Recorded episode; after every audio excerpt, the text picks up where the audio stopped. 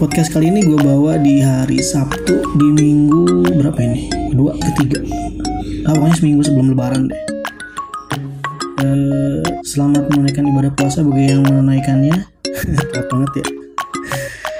Dan selamat datang di Live Podcast.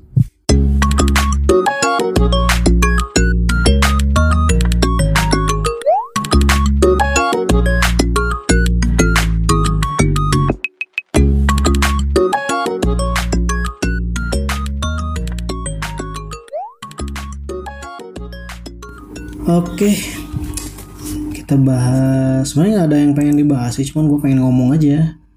Gue sama anak gue tuh di belakang atau ngapain dia nggak tidur lagi pas habis sahur. Tadinya gue ngerekam subuh, cuman gue nyari-nyari materinya dulu. Ternyata ya lumayan lah. Sebenarnya dari kemarin juga udah rekam, rekam pakai mic eh, clip on gitu lah di motor, cuman ya gitu gue setting-setting eh, alatnya alat recordingnya. Gue pakai Sony Sony recorder gitu yang kecil gitu. Terus pakai mic clip on gitu. Nggak tahu micnya yang jelek atau gimana jadi suara guanya mendem. Lagian gue juga pakai masker sih jadi ya nggak kedengeran terlalu jelas lah suaranya. Terus suara-suara luar juga kayak knalpot terus suara mobil suara-suara gitu. Itu masuknya gede banget soalnya kalau angin udah ke udah bisa ke itu sih udah bisa udah bisa diminimalisir lah suaranya. Cuman yang lain gue belum bisa ngaturnya. Mungkin nantilah kalau ada waktu. Udah kemarin materinya lumayan loh. Gue bahas sambil jalan. Lebih enak juga sih sebenarnya bahas-bahas gitu sambil di jalan. Karena mungkin lihat gambarnya nggak statik gitu. Yang gue lihat tuh nggak statik gitu. Biasanya kan depan PC ya bisa sih sambil buka-buka inet nyari-nyari materi gitu. Atau gue lagi diem aja cuman lihat-lihat apa ya lihat ruangan doang gitu nggak lihat apa-apa. Di motor lebih enak sebenarnya lebih banyak yang gue pikirin buat diomongin gitu. Tapi nantilah gue coba lagi. Nah sekarang gue mau bahas tiga dua atau tiga masalah sih yang yang yang apa ya yang gue pikiran dari kemarin tuh. Masalah WFH bukan WFH berarti ya singkatan dari bahasa Inggris kayak gitu WFH work from home. Nah gue juga sekarang lagi work from home sih sebenarnya. Karena hari Sabtu biasanya gue gawe tuh. Dan saat ini gue libur bini gue libur jadi full semua di rumah. Bini gue sama anak yang kecil masih tidur. Habis sahur mereka tidur lagi. Gue sama anak gue yang gede tuh enggak. Anak gue nggak yang gede nggak tahu ngapain tuh main-main HP dari tadi. Mau ikut ngomong nggak nggak Nah, gue pengen ini nih, pengen bahas sedikit tentang work from home nih. Jadi si WFH ini ya gue lihat sih manfaatnya gede banget sih sebenarnya untuk mutus uh, mata rantai si COVID. Apalagi sekarang gue bahas ini lagi masa pandemi ya, masa-masa pandemi gitu. Dan di tempat tinggal gue juga sekarang lagi ada PSBB. Nah PSBB kita bahas nanti nih. Jadi di tengah-tengah pandemi si corona ini, si virus COVID ini, itu WFA sangat sangat menurut gue sih sangat efektif sih. Supaya orang nggak terlalu banyak keluar gitu. Sekarang gini kalau di oke okay lah kalau di Cianjur mungkin masih zona kuning masih zona hijau zona kuning ya. Tapi kalau di kota-kota besar kayak Jakarta Bandung terus dengan mobilitas masyarakatnya yang banyak kayak gitu ya penyebaran covid bisa aja lebih cepat dibanding di tempat gue tinggal di Cianjur. Ya gue tinggal di salah satu kabupaten terbesar kedua setelah Sukabumi yaitu Cianjur di Jawa Barat. Kebalik ya, salah satu kabupaten terbesar kedua di Jawa Barat setelah Sukabumi ya harusnya gitu. Diulang lagi. Jadi sebenarnya untuk yang balik lagi nih, untuk yang work from home ini menurut gue sih ini sangat efektif juga sih. Salah satu yang hal yang efektif dilakukan dan memang harus dilakukan. Karena apa? Yang namanya kantor berarti banyak orang juga kan. Dan satu orang satu orang itu pun belum tentu dia uh, clean. Dalam artian gini dia belum pernah uh, terpapar banget masalah covid belum pernah keluar kota. Itu belum tentu yang gitu. Ada juga dia udah pernah keluar kota atau dia pernah ketemu orang yang memang sudah terpapar. Bisa jadi kayak gitu. Bisa jadi ya tidak semua. Bisa jadi kayak gitu. Misalkan nih gue sih amit-amit ya. Gue pernah ketemu sama orang-orang Bandung misalkan. Uh, sedangkan dia kerjaan gue berhubungan dengan orang-orang luar kota gitu. Ternyata sih orang luar kota tersebut orang Bandung itu atau orang mana lah di luar Cianjur itu pernah eh, pernah bertemu atau interaksi dengan orang yang pernah yang positif covid. Nah itu bisa jadi gue juga kena gue juga kena gitu. Nah itu. Makanya eh, dalam hal ini gue setuju banget adanya work from home. Dan beberapa kerjaan gue juga gue lakuin itu uh, by daring ya lewat online gitu kayak misalkan kemarin gue ada uh, wawancara bukan wawancara sih kayak pembuktian gitulah suatu kerjaan gitu. Itu kita lewat Skype gitu. Gue lewat Skype uh, terus yang teman-teman yang lain juga ada yang dia ada video conference dengan dinas mana dinas mana gitu. Yang gue lihat di status-status update mereka kayak gitu. Dan itu cukup efektif menurut gue sih. Karena ya apa ya ya karena tidak terlalu banyak interaksi. Interaksi interaksi ini by by by aplikasi kayak Skype, Zoom atau Google Meeting atau Cisco gitu kan Cisco WebEx gitu kan. Eh Cisco apa tuh yang Cisco Meeting itu untuk video conference tuh? Gue lupa tuh. Nah itu uh, ya sangat membantu dan sebenarnya kalau di dunia gua dunia dunia IT gitu itu udah hal yang biasa gitu. Walaupun dulu pernah ada yang nyemooh gua sebenarnya. Nggak guna sebenarnya untuk yang apa video conference itu. Harusnya datang ke sini orangnya. Justru yang sekarang malah banyak dipakai ya. Dan orang yang ngomong ke gua pun itu make aplikasi tersebut. Ah tau lah kalau dalam bahasa Sunda mah dipoyok di lebok yang gitu. Kasar ya sorry sorry eh uh, ya gitulah. Jadi wifi ini sangat bermanfaat dalam masakan pandemi kata gue dan gue sangat setuju banget untuk yang untuk uh, work from home ini. Dan ya apresiasi juga apresiasi juga buat pemerintah. Ya udah mengizinkan gitu mengizinkan warganya untuk pekerja-pekerja di Indonesia itu untuk work from home. Tapi itu untuk yang hal yang bukan teknis ya. Kalau yang teknis kan bingung juga. Kayak gue misalkan masalah teknisnya komputer di salah satu ruangan error gitu kan yang nggak bisa juga kita lewat online gitu buat meriksanya kita harus datang. Tapi kan karena terpaksa kalau terpaksa kan nggak semua orang datang juga. Masa semua pegawai terpaksa datang itu kan nggak juga ada beberapa orang doang gitu. Jadi memang nggak terlalu ramai nantinya. Dan sebenarnya kalau di IT seperti gue bilang tadi itu hal yang udah biasa sih. Kita kerja work from home gitu kan udah biasa sih sebenarnya. Udah biasanya gini, hal-hal tersebut udah dilakukan walaupun memang tidak di rumah, kadang di kantor dengan perusahaan-perusahaan yang lain lah gitu. Dan vendor-vendor yang jadi mitra kita juga sering kayak gitu. Contohnya gue video conference untuk membahas masalah hal-hal yang apa, hal yang teknis gitu bisa juga seperti itu sih. Misalkan kita ada request aplikasi baru, apa fitur baru di aplikasi. Nah mereka dari vendor tuh udah beres tuh diajarin kita lewat uh, Skype gitu. Itu uh, sangat mungkin sangat mungkin terjadi karena gue udah ngalamin kayak gitu. Dan mungkin bisa presentasi juga presentasi di situ uh, uh, apa ya ya ngepresentasiin apa yang mau dia bahas gitu. Misalkan ada oh ini ada fitur baru nih atau misalkan ada perusahaan yang pengen nawarin alatnya itu bisa juga kayak gitu, gitu. atau memang uh, sosialisasi apalah itu bisa kayak gitu. Dan memang di IT itu udah terbiasa sekali kita ngelakuin hal-hal online kayak gitu. Karena gunanya sih mempersingkat waktu mempersingkat apa ya uh, resource juga. Kita nggak usah nggak usah ngeluarin ongkos lah. Bayangin aja kalau misalkan dari Jakarta ke sini kan waktunya berapa lama? Belum kita harus apa si orang tersebut harus berangkat ya subuh lah kalau misalkan dia nggak mau kena macet gitu kan. Itu kan Bogor macet banget tuh kalau udah nyampe puncak. Itu bisa juga kayak gitu. Dan lebih irit sih. Yang dipakai kan internet cuma sekali bayar doang. Dan unlimited gitu kan dibayar per bulan. Nah itu lebih irit nantinya. Ya cuman gitu konsekuensinya kita nggak bisa interaksi secara langsung gitu tapi itu secara tidak langsung yang langsung lah. Gitu. karena kita nggak ketemu fisik cuman ketemu lewat layar monitor doang. Tapi bisa disiasati sih sebenarnya. Untuk bertukar file kan kita bisa sharing-sharingan file terus lewat email juga bisa atau lewat cloud gitu buat di download kalau file-filenya gede kan bisa juga. Apa sih nggak bisa zaman sekarang sih? Ya tetap aja kalau yang nggak bisa itu gigit kuping sendiri. Nah itu tetap nggak bisa sampai sekarang. Dan gua rasa sih WFA itu bikin santai juga ya. Santainya gini gue di rumah nih karena memang lagi pandemi gini kan oh ya gue dapat uh, jatah buat WFA itu tiga, tiga hari seminggu. Jadi biasa gue kerja Senin sampai Sabtu. Nah Kamis Jumat Sabtu misalkan gue bisa di rumah. Dan di situ juga bis, gue bisa nemenin anak gue gitu di rumah. Karena biasanya dititip-titipin gitu kan nggak ke mertua ya ke orang tua gue gitu dititipin. Nah sekarang agak khawatir juga sih. Agak khawatir juga kalau dititipin gitu. Khawatirnya apa? Bukan di mertua atau di orang tua. Mungkin mereka juga bisa jaga diri. Ini di jalannya. Takutnya ada airborne. Katanya kan katanya yang gue bilang eh yang gue tahu ini bisa menyebar lewat udara juga. Kalau misalkan eh, ada apa ya ada tempatnya buat menyebar.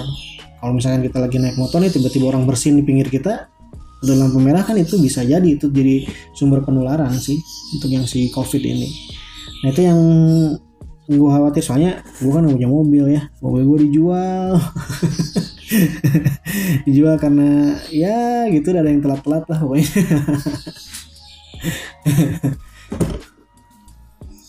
Uh, ya seperti itulah pokoknya. Makanya ya gue sambil bisa jagain anak gue sih di rumah. Jagain anak gue apalagi kalau kemarin apalagi sekarang puasa nih. Jadi gue terlalu banyak kegiatan juga. Anak gue kan berarti yang kecil doang yang makan. Yang gede nggak usah. Nanti aja maghrib makannya. Terus apa lagi ya nah enaknya gini kalau misalkan gue sama istri gue barengan gitu WFH nya dapat jatahnya. Kalau istri gue tuh apa jadwalnya random sih. Random jadwalnya. Gue juga bingung hitungnya kayak gimana tuh. Temennya katanya ngitung. Dan itu nggak masuk di logika logika gue sih ngitungnya kayak gimana. Hitung liburnya gue bingung. Gue kan tetap nih sama teman-teman yang di tempat gue kerja di apa di tim IT tetap nih. Gue pengen kami cuma Sabtu. Gue pengen uh, Sabtu Senin Selasa katanya. Ada lagi gue Senin Selasa Rabu. Ada yang gitu. Ada yang wah seling-seling satu kali satu satu hari satu hari. Ya udah silahkan. Yang penting aman lah. Dan kerjaan bisa dilakukan gitu kan. Dan kita bahas tentang arsitek bukan arsitektur ya infrastruktur mungkin. Infrastruktur si yang mau ngelakuin si apa ngelakuin WFH ini sebenarnya mudah sih cukup ada komputer atau laptop dan koneksi internet udah gitu aja sih. Terus kalau misalkan pengen video conference ya si komputernya harus ada apa webcam. Kalau di laptop ya rata-rata udah ada webcamnya langsung ya buat interaksi sama orang. Itu mungkin udah cukup segitu doang sih. Yang gue lakuin juga beberapa kali di rumah kayak gitu gue berapa kali ya? Ada empat kali lah gue pas waktu gue Eva gue video conference dengan perusahaan-perusahaan yang lain gitu. Ada beberapa kali lah pokoknya. Atau empat kali atau lima kali atau berapa kali lah gitu. Dan itu cukup cukup efektif sih sebenarnya. Jadi pembahasan nyampe tuh informasi nyampe gue tinggal bikin laporan buat kepemimpinan udah gitu doang. Terus kalau misalkan mau kirim-kirim file gimana? Sebenarnya gini deh nggak usah dibikin susah. Email kan ada sekarang email ada terus apa namanya uh, cloud ada. Kalau ngirim-kirim file ke cloud aja. Atau internet internet kan sekarang udah pada unlimited. Terus pada gede lagi kapasitasnya nggak kayak gue dulu gitu kan. Sekarang yang ya yang gocap juga sekitar 10 giga. Mungkin cukup lah. Kita nggak bakal mungkin ngirim file 10 giga itu jarang-jarang kan. Kecuali dia mem, uh, apa uh, perusahaan-perusahaan video recording misalkan itu bisa jadi 10 giga. Tapi satu film juga nggak sampai segitu deh. Kecuali mentahnya ya adik gue juga ngirim file audio nggak sampai segitu cuma 200 mega maksimal 500 mega lah gitu. Itu juga bisa di split jadi dua nanti disatuin lagi nanti di sana pakai aplikasi gitu lah. Dan itu nggak jadi masalah. Nah yang lain WFH, WFH kah? Work from home kah? Nah yang gue lihat ini gue pengen bahas nih nyentil dikit deh nyentil dikit. Nggak enak rasanya kalau nyentil nyentil gitu. Yang gue lihat nih ada beberapa orang yang gue kenal gitu jadi pas waktu uh, work from home bagian mungkin dia di rumah gitu kan. Itu mereka bukan kerja sih sebenarnya cuma leha-leha tiduran nonton TV ya berjemur gitu gitu doang sih. Yang gue kerjain apa apa yang mereka kerjain gue nggak tahu. Gue nggak tahu cuma gue lihat sih kegiatannya oh nyantai banget gitu. Ya itu terserah nih terserah gimana cara nanggapin cara ngelakuin si WFA ini. Cuman yang yang gue rasa sih sebenarnya bukan gue sombong sih. Memang itu yang gue lakuin sih. Bukan gue sok wah lu sok banget lu anak IT lah emang gue anak IT dan gue bukan sok-sokan nih tapi ya memang seperti itu. Ada tanggung jawab di situ. Judulnya juga work from home bekerja dari rumah. Bekerja bukan santai dari rumah bukan. Tapi bekerja dari rumah. Ah santai dari rumah Nah kita masuk ke pembahasan kedua nih. Nah ini sebenarnya yang yang seru tuh yang seru tuh yang ini kata gue sih. Itu tentang PSBB jadi eh, dari tanggal 6 Mei kemarin tuh di Kabupaten Cianjur itu ada PSBB kita ngelakuin PSBB itu satu Jabar sih. Eh, gabungan se Jawa Barat. Izin lewat izin gubernur dan Kementerian Kesehatan juga. Jadi eh, adalah kesepakatan bahwa Cianjur tuh ada 18 kecamatan yang eh, melakukan PSBB jadi PSBB itu pembatasan sosial berskala besar. Lu bisa cari di Google lah masa nggak tahu sih ya. Jadi maksudnya itu seperti karantina wilayah cuma lebih ringan. Kalau karantina karantina wilayah kan kayak lockdown gitu sampai bener-bener nggak bisa keluar banget orang-orang gitu kan. Apalagi darurat sipil nah itu udah bener-bener di luar tanggung jawab negara kita harus diam di rumah mau mati mau nggak bodo amat. Akhirnya gitu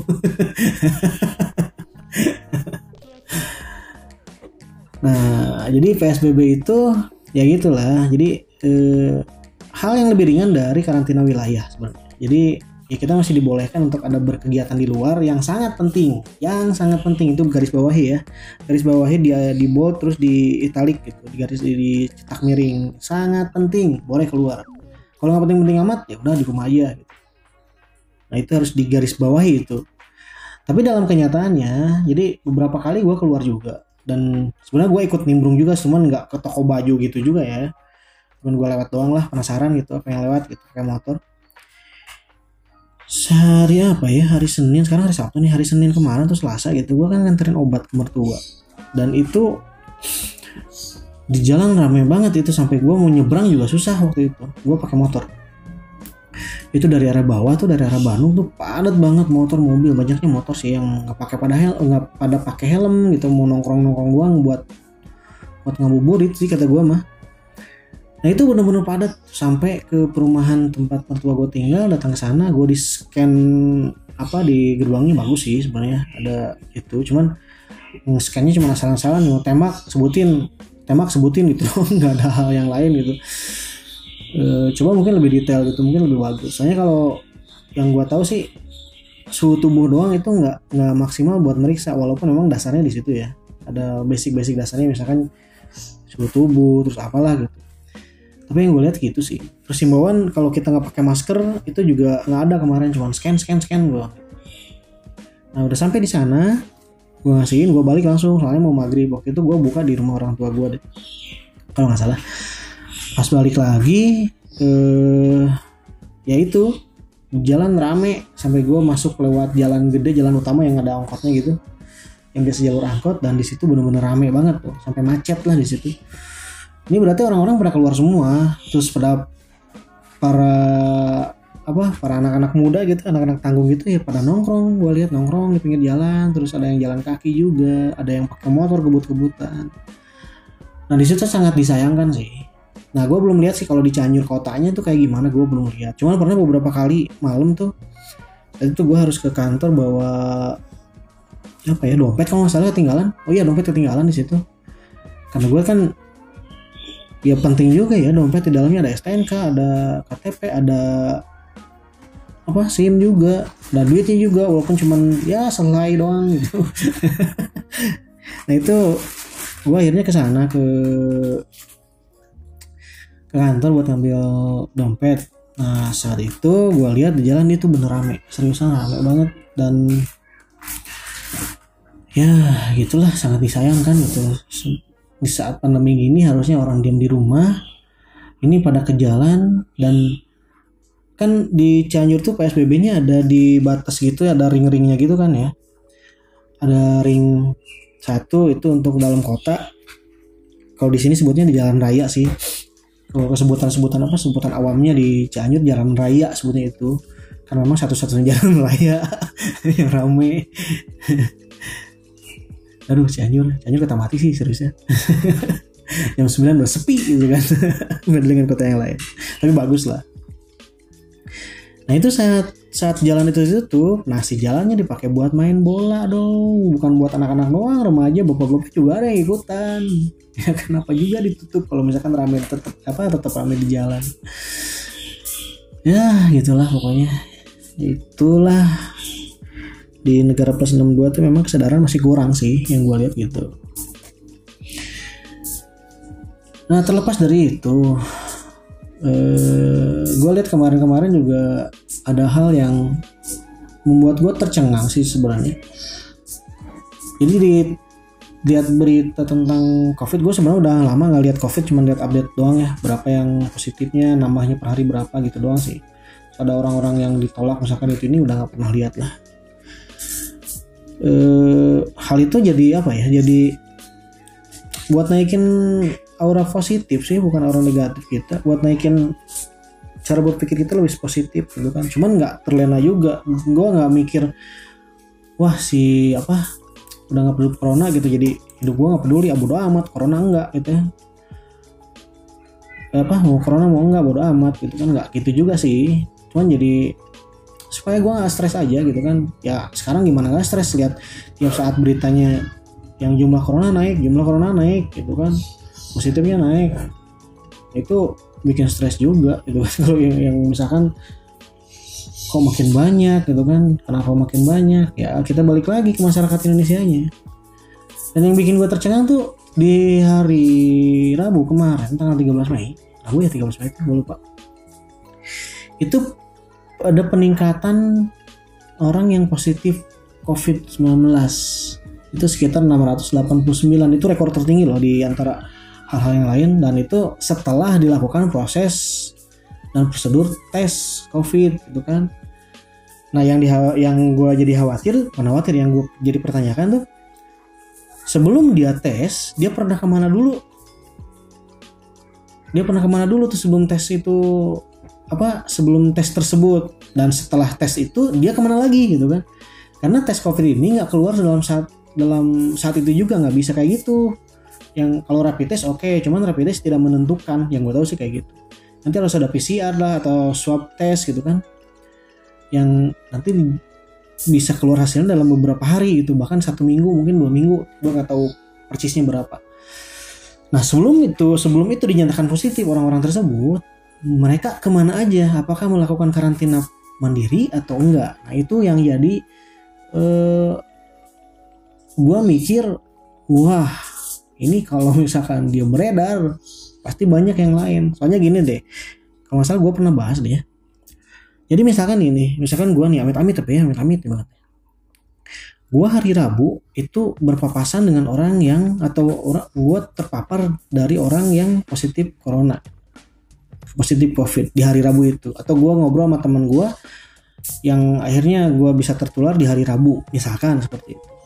Sekarang hari Sabtu nih. Nah sekarang hari Sabtu gejala gue belum keluar biasanya gejalanya dua minggu. Gejalanya dua minggu baru keluar masa inkubasi si coronavirus ini ini dua minggu yang gue tahu gitu. Nah gue yang udah terpapar di hari Rabu ini udah bisa menularkan ke orang-orang yang gue temuin. Yang memang nggak jaga jarak terus memang nggak menggunakan prosedur kesehatan kayak gimana gitu. Eh apa prosedur covid penanganan covidnya gitu mencegah covidnya kayak gimana. Itu bisa jadi kena apalagi misalkan eh, anak gua bini gua di rumah gitu kan yang ya kita nggak jauh-jauhan yang nggak jauh-jauhan sih di rumah gitu kan. Masa semeter gitu harus physical, physical distancing di rumah kan nggak juga. Tidur juga bareng kan. Terus makan juga bareng gitu kan situ. Nah itu bisa jadi itu kena juga. Nah gua nggak tahu kan kalau misalkan kena ke istri gua nih istri gue interaksi dengan teman-temannya di kantor atau teman-teman yang lain itu bisa nularin juga. Nah temannya ntar interaksi dengan orang rumahnya itu bisa kena juga. Terus nyebar sampai akhirnya dunia api menyerang. Nah itu sampai segede itu penularannya kayak gitu gitu. Nggak nggak nggak apa nggak sesederhana yang dipikirkan. Justru ini lebih ribet yang bikin orang jadi panik sebenarnya itu jadi panik. Ah terus kemarin juga gue lihat tuh gue ngeliat nah ini juga pemerintah gue aneh juga nih. Kalau misalkan mau gitu kan bukan hanya kendaraan darat aja yang di stop atau dibatasi itu kan. Kendaraan laut kendaraan apa transportasi laut dan transportasi udara itu juga harusnya dibatasi juga. Nah gue lihat kemarin bandara penuh sih di beberapa berita gitu kan portal berita di sosmed juga. Itu bandara boro-boro physical distancing dia berkerumun kayak gitu gitu. Terus ada juga kemarin tuh kayak oh iya McD Sarina kan tutup tuh. Itu pas waktu kayak acara perpisahan atau apa ya. Itu malamnya itu rame banget itu dan itu dianggap wajar oleh oleh polisi. Sedangkan banyak orang yang pengen ke masjid juga dibatasi gitu. itu gue jadi ah tau lah nggak usah mikir ke situ dulu deh. Terlalu terlalu bingung dengan kebijakan yang ada. Kebijakan tidak selamanya bijak. Itu sih yang gue lihat tuh. Hmm. Nah itu. Kemarin hari Rabu tuh ada 600-an orang loh. 689 sih tepat kalau nggak salah.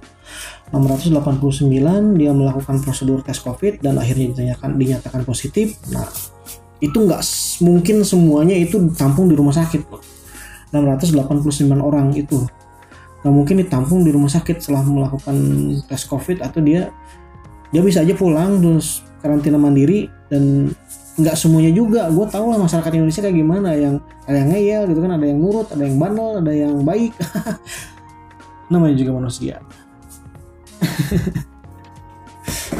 dan aduh aduh aduh aduh aduh nah lagi dan itulah pokoknya.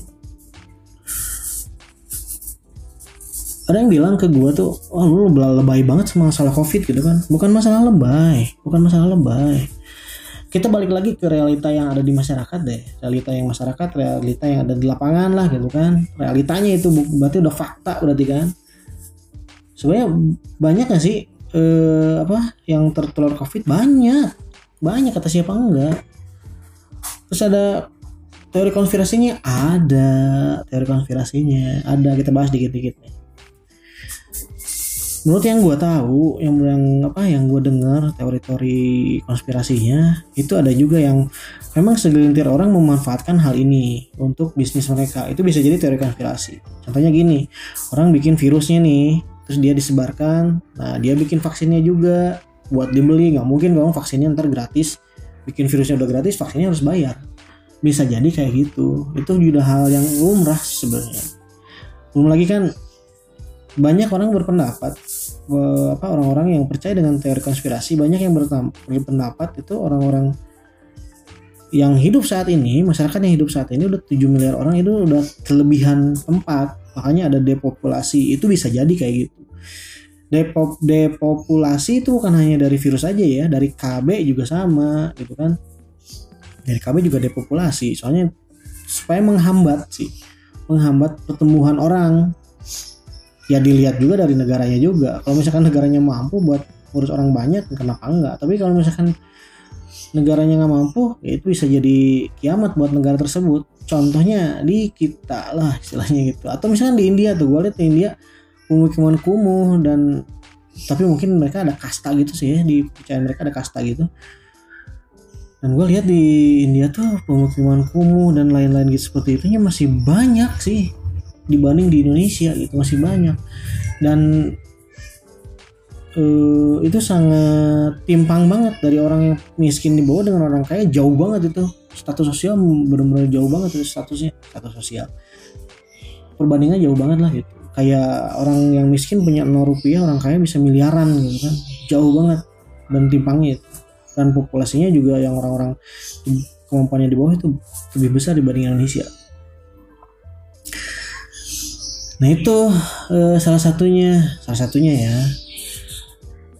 Sebenarnya terus ada teori konspirasi, konspirasi lainnya ada, ada banyak, ada banyak sebenarnya, ada banyak. Ada hal-hal yang orang-orang orang contoh di bidang ekonomi ini, ya ini mah berhubungan dengan para elit ya. Gua nggak tahu sih para elitnya gimana. Kita nggak terlalu terlalu dalam banget bahas itu, cuman sebagai gambaran aja. Contohnya gini, Indonesia aja. Indonesia negara yang pertama yang menerbitkan surat hutang untuk penanganan COVID. Yang gue baca itu di berita-berita. Berarti kita berhutang dong. Kita berhutang ke eh, negara adidaya atau ke Bank Dunia atau ke eh, gue gini Federal Reserve aja di sinilah mereka yang nyetak uang gitu kan. nah mereka kan berhutang ke sana, berarti kita harus bayar dong. Bayar bukan berarti bayar kayak bank syariah gitu nggak ada penambahan bunga atau apa-apa gitu. Pasti ada bunganya bunga berjalan pasti ada. Contohnya gini aja kita pinjam ke Cina 5000 triliun itu bunganya berapa triliun kan per bulan yang harus dibayar pemerintah? Belum pokoknya gitu. Ini juga sama nggak mungkin ini gratis. Kalau mereka yang minjem-minjem bank syariah iya nggak ada tambahan biaya tapi siapa yang meminjamkan salah satu Indonesia yang lebih dari berapa triliun itu? Gue lupa tuh nah itu juga bisa jadi teori konspirasinya gitu kan. Nah nanti kita harus bayarin dengan apa? Dengan sumber daya yang kita punya. Dan mereka pinjemnya cuma ngasih digit angka doang nggak mungkin dong. Sekarang misalkan pinjemnya 50 triliun atau 100 triliun ke Indonesia itu duitnya dicetak terus dikirim lewat kontainer. Kan nggak mungkin nggak mungkin si duit itu dicetak cuman itu jadi angka-angka digital semua. Nah terus angka digital itu kita harus bayar dengan sumber daya yang menghasilkan si angka digital lagi atau misalkan dalam bentuk uang lagi yang dikonversi. Sedangkan nilai tukar rupiah kita terpuruk terus kan sekarang mungkin agak menguat dikit. Tapi sebelum sebelum kemarin kan terpuruk tuh otomatis karena kita bayar pakai dolar ya lebih lebih gede juga yang terbayarnya nah itulah sedikit tentang teori konspirasi. Nah sebenarnya masyarakat Indonesia ini ini belum siap. Gue lihat sih belum siap untuk menerima banyak bukan belum sih banyak yang belum siap untuk menerima eh, apa teori konspirasi dengan fakta e, masyarakat yang ada gitu atau fakta lapangan atau fakta rumah sakit atau apalah fakta medis yang segala macamnya. Banyak fakta-fakta yang terlihat lah. Ini belum siap karena apa? Di saat kita contoh gini lah gue pernah ngedukasi bukan ngedukasi ngasih edukasi ke teman-teman yang lain ke pedagang terus ke tukang ke tukang apa ke tukang makanan gitu ke tukang ayam goreng waktu itu. Dan dia nggak pakai masker ya gue bilang gitu bilangin bilangin bilangin ya pakai masker lah kalau bisa gitu kan. Nah mereka tuh belum siapnya gini. Saat kita dibilangin masalah teori konspirasinya malah anggap enteng. Ah itu mah berarti ngada-ngada gitu. Ah itu mah berarti nggak ada. Oh gue percaya udah nggak ada apa-apa gitu kan. Yang nggak gitu juga. Lihat faktanya gitu. Dalam hal ini kan gue kerja di suatu rumah sakit. Gue kerja di suatu rumah sakit dan gue pegang data dan itu pasien-pasiennya ada. Walaupun gue nggak tahu bertambah atau enggak gue ngecek tuh belum ngecek. Tapi pasiennya sorry. Tapi pasiennya ada itu ada di situ dan per hari per harinya mungkin ada sih tapi gue nggak merhatiin sih ya. Karena datanya di close. Nanti kita bahas tentang keterbukaan data dah. Uh maafkan maafkan. Itu jadi banyak ya sebenarnya yang datang dan pergi. Semacam yang kemarin itu ada di daerah Cianjur. Daerah apa? Dalam Leber terus kemarin yang meninggal. Dan ya dan yang meninggal meninggal yang lain gitu. Sebenarnya ada sih cuma itu nggak dipublis. Dan memang itu faktanya ada. Nah saat kita ngasih tahu faktanya mereka panik. Mereka panik lu harus gimana tuh ya? Kan gue juga jadi bingung kalau mereka panik. Begitu aduh kira semua tuh ya? Uh ini oh gitu wah segala macam udah kayak gitu kan. Ya gitulah. Dalam keadaan sekarang tuh sistem imun sangat menentukan sih. Soalnya ada juga orang tanpa gejala itu ada. Karena sistem imun mereka kuat bahkan gejalanya nggak ada dan nggak ada dia nyatakan positif tapi tidak ada apa-apa bahkan batuk pun nggak dia sembuh sendiri ada yang seperti itu nah yang kasihannya yang kasihannya orang yang ditulari sama dia itu Uh, udah panjang nih berapa menit gue bahas. Udah setengah jam ternyata. kita bahas dikit lagi deh. Nah sekarang gini, kalau kita percaya teori konspirasinya, terus bahaya nggak sih COVID ini? Bahaya. Ini terlepas dari teori konspirasi ya. Terlepas dari teori itu, kalaupun memang ada si virus ini dan bermutasi, ini sangat membahayakan kalau bermutasi berarti itu bukan direkayasa oleh apa, oleh orang-orang tertentu atau kelompok tertentu si virusnya. Berarti dia bermutasi dan berubah sendiri sesuai dengan alam gitu kan. Nah, mungkin tidak seberbahaya sekarang. Justru kalau misalkan di apa? Direkayasa oleh manusia berarti ada tujuan tertentu. Itu yang lebih berbahaya. Nah, itu sebenarnya yang gua pikir. Jadi e, berpikir cerdas lah kita serap semua informasi mau itu rekonfirmasi mau informasi itu bohong sekalipun kita serap dulu dan mau e, informasi itu fakta juga kita serap dulu tapi jangan dicerna dulu kunyah dulu kalau rasanya nggak enak ya udah buang mentahin gitu kan jangan telan nah supaya kita bisa memilah nih bisa memilah. Karena ya gitulah di Indonesia itu belum siap. Orang Indonesia itu belum siap dengan segala resiko dan segala informasi yang ada. Itu. Dikasih faktanya malah panik.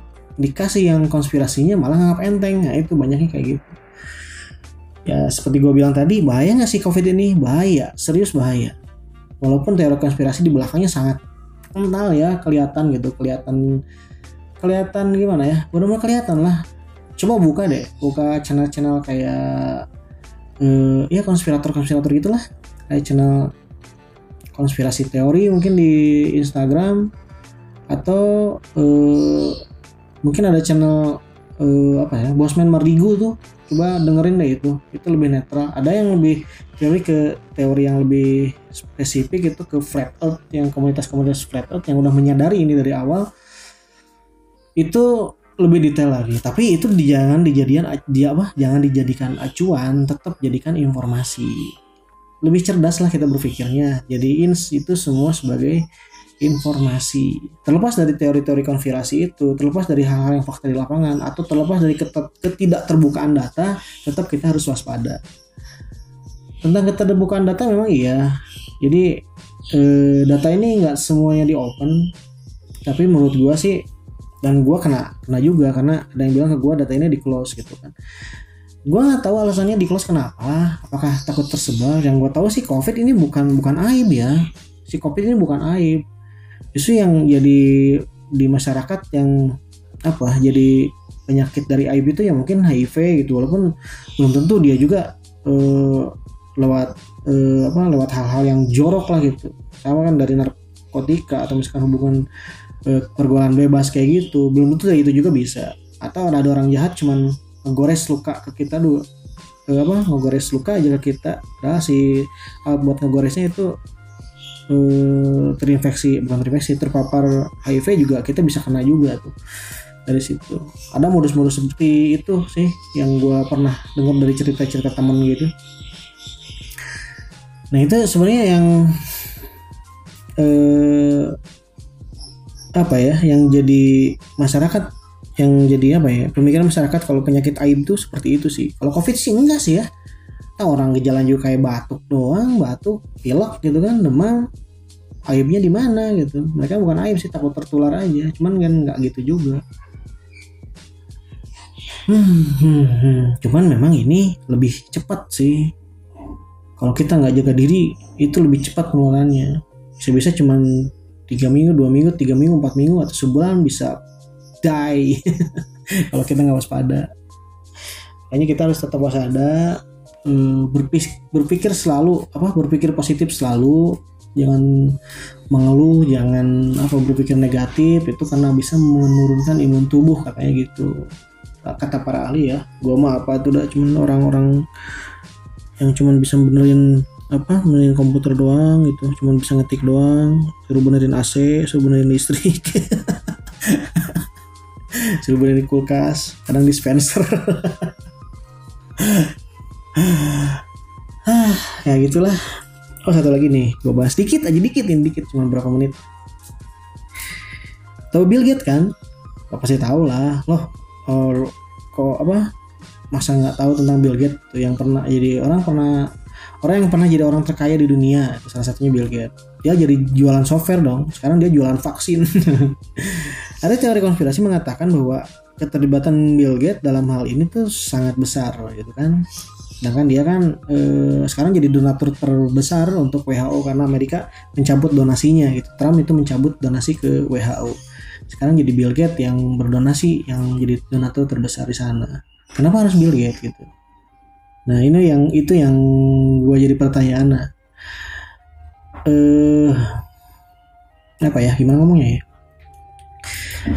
Soalnya gini yang pernah gue share tuh di status WA gue, Bill Gates itu pernah bilang di tahun 2015 atau 2017 bahkan ada virus pandemi. Dia menggambarkan si virus bentuknya kayak gimana dan sekarang itu gemar-gembornya virusnya bentuknya kayak gitu. Berarti dia udah tahu dong. Dari mana dia tahu? Kalau misalkan ah, dari mana dia terus bagaimana dia nggak tahu kalau waktu itu ngomongin kayak gitu? Apakah dia seorang peramal kan? Nggak juga. Dia udah tahu dan perencanaan si pandemi yang sekarang terjadi mungkin bisa jadi direncanakan dari awal gitu sama kelompok tertentu orang-orang tertentu. Ini kita ngomongin teori konspirasinya ya. Faktanya gue nggak tahu. Kita suzon dulu aja deh. Suzon dulu aja. Nggak tahu sudonnya eh apa uh, faktanya kayak gimana tuh nggak tahu. Cuma supaya kita lebih waspada aja. Nah sekarang gini si Bill Gates itu kenapa sih Bill Gates bisa jadi orang terbesar donasi ke sana? Karena uh, dia pakai dia punya uang ya hasil penjualan si Windows si produk-produk Microsoft gitu Windows Surface Office dan lain-lain sebagainya. Dia punya uang. Kalau misalkan kalian benci dengan si Bill Gates gara-gara dia uh, apa dan memper berpikiran kalau dia terlibat dalam masalah konspirasi uh, si COVID ini kenapa enggak? Lu ganti Windows lu pakai uh, Linux. Nggak nyambung anjir. Iya tapi gitulah. Coba berpikir positif aja sekarang. Ya kenapa kalau misalkan si Bill Gates sekarang terlibat ke sana supaya dia nggak nggak berulah lagi kenapa nggak ganti pakai Linux aja? Ini nggak nyambung. Ah, udahlah.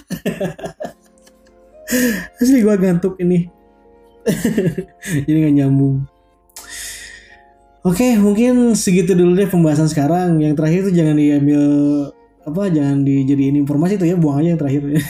Terbial get Microsoft. nggak nyambung anjir gue ikutan sendiri. Ya kepikiran aja sih mah gue orang sekarang lagi benci sama si Bill Gates ya jangan pakai Windows-nya lah kalau benci. Windows kan punya si Bill Gates. Aduh. Ya, mungkin segitu dulu deh. Selamat menunaikan ibadah puasa bagi yang menjalankan dan selamat Idul Fitri. Seminggu lagi Lebaran nih. E, ingat saran pemerintah. Karena nurut dulu deh pemerintah. Mau lu oposisi mau enggak oposisi mau sayap kanan sayap kiri ikut dulu saran pemerintah yang baik-baiknya aja. Kecuali kebijakan-kebijakan yang aneh ya jangan terutin lah. Sebenarnya sekarang jangan mudik dulu. Kasihan orang tua atau tempat-tempat eh keluarga lu di apa di kampung halaman ntar lu bawa virus lagi sesehat-sehatnya lu belum tentu lu sehat beneran gitu kan. Jangan bawa dulu. Nanti kalau misalkan nularin emang nggak ditanya di akhirat lu udah bikin orang tertular covid dan meninggal apalagi gitu kan. Nah itu jadi jadi jadi bahan pemikiran lah gitu. Kalau ya soalnya yang mudik-mudik sekarang tuh si mobilnya diangkut ke truk atau di towing si orang-orang yang mudiknya itu ada di dalam si mobil tersebut yang ditowing kan. Gila kan gila banget. Terus ada juga truk yang direkayasa atasnya barang. Nah di bawahnya itu pakai papan itu ditahan orang-orang tuh pada duduk di situ. Kan gila banget anjir. Sampai segitunya gitu. Cobalah ikut dulu sama pemerintah. Jangan mudik dulu. Sesehat-sehatnya lu lu nggak sepenuhnya sehat bahkan lu bisa jadi penular gitu apa jadi jadi pembawa atau jadi carrier buat orang-orang nanti di keluarga lu di kampung halaman gitu. Oke segitu dulu dari gua. Eh, seperti yang gua bilang gua bilangin lagi deh. Selamat idul fitri. Eh, 1441 Pas seminggu lagi lebaran gue belum tentu bikin podcast lagi deket ke situ. Sekian dulu dari gue that's all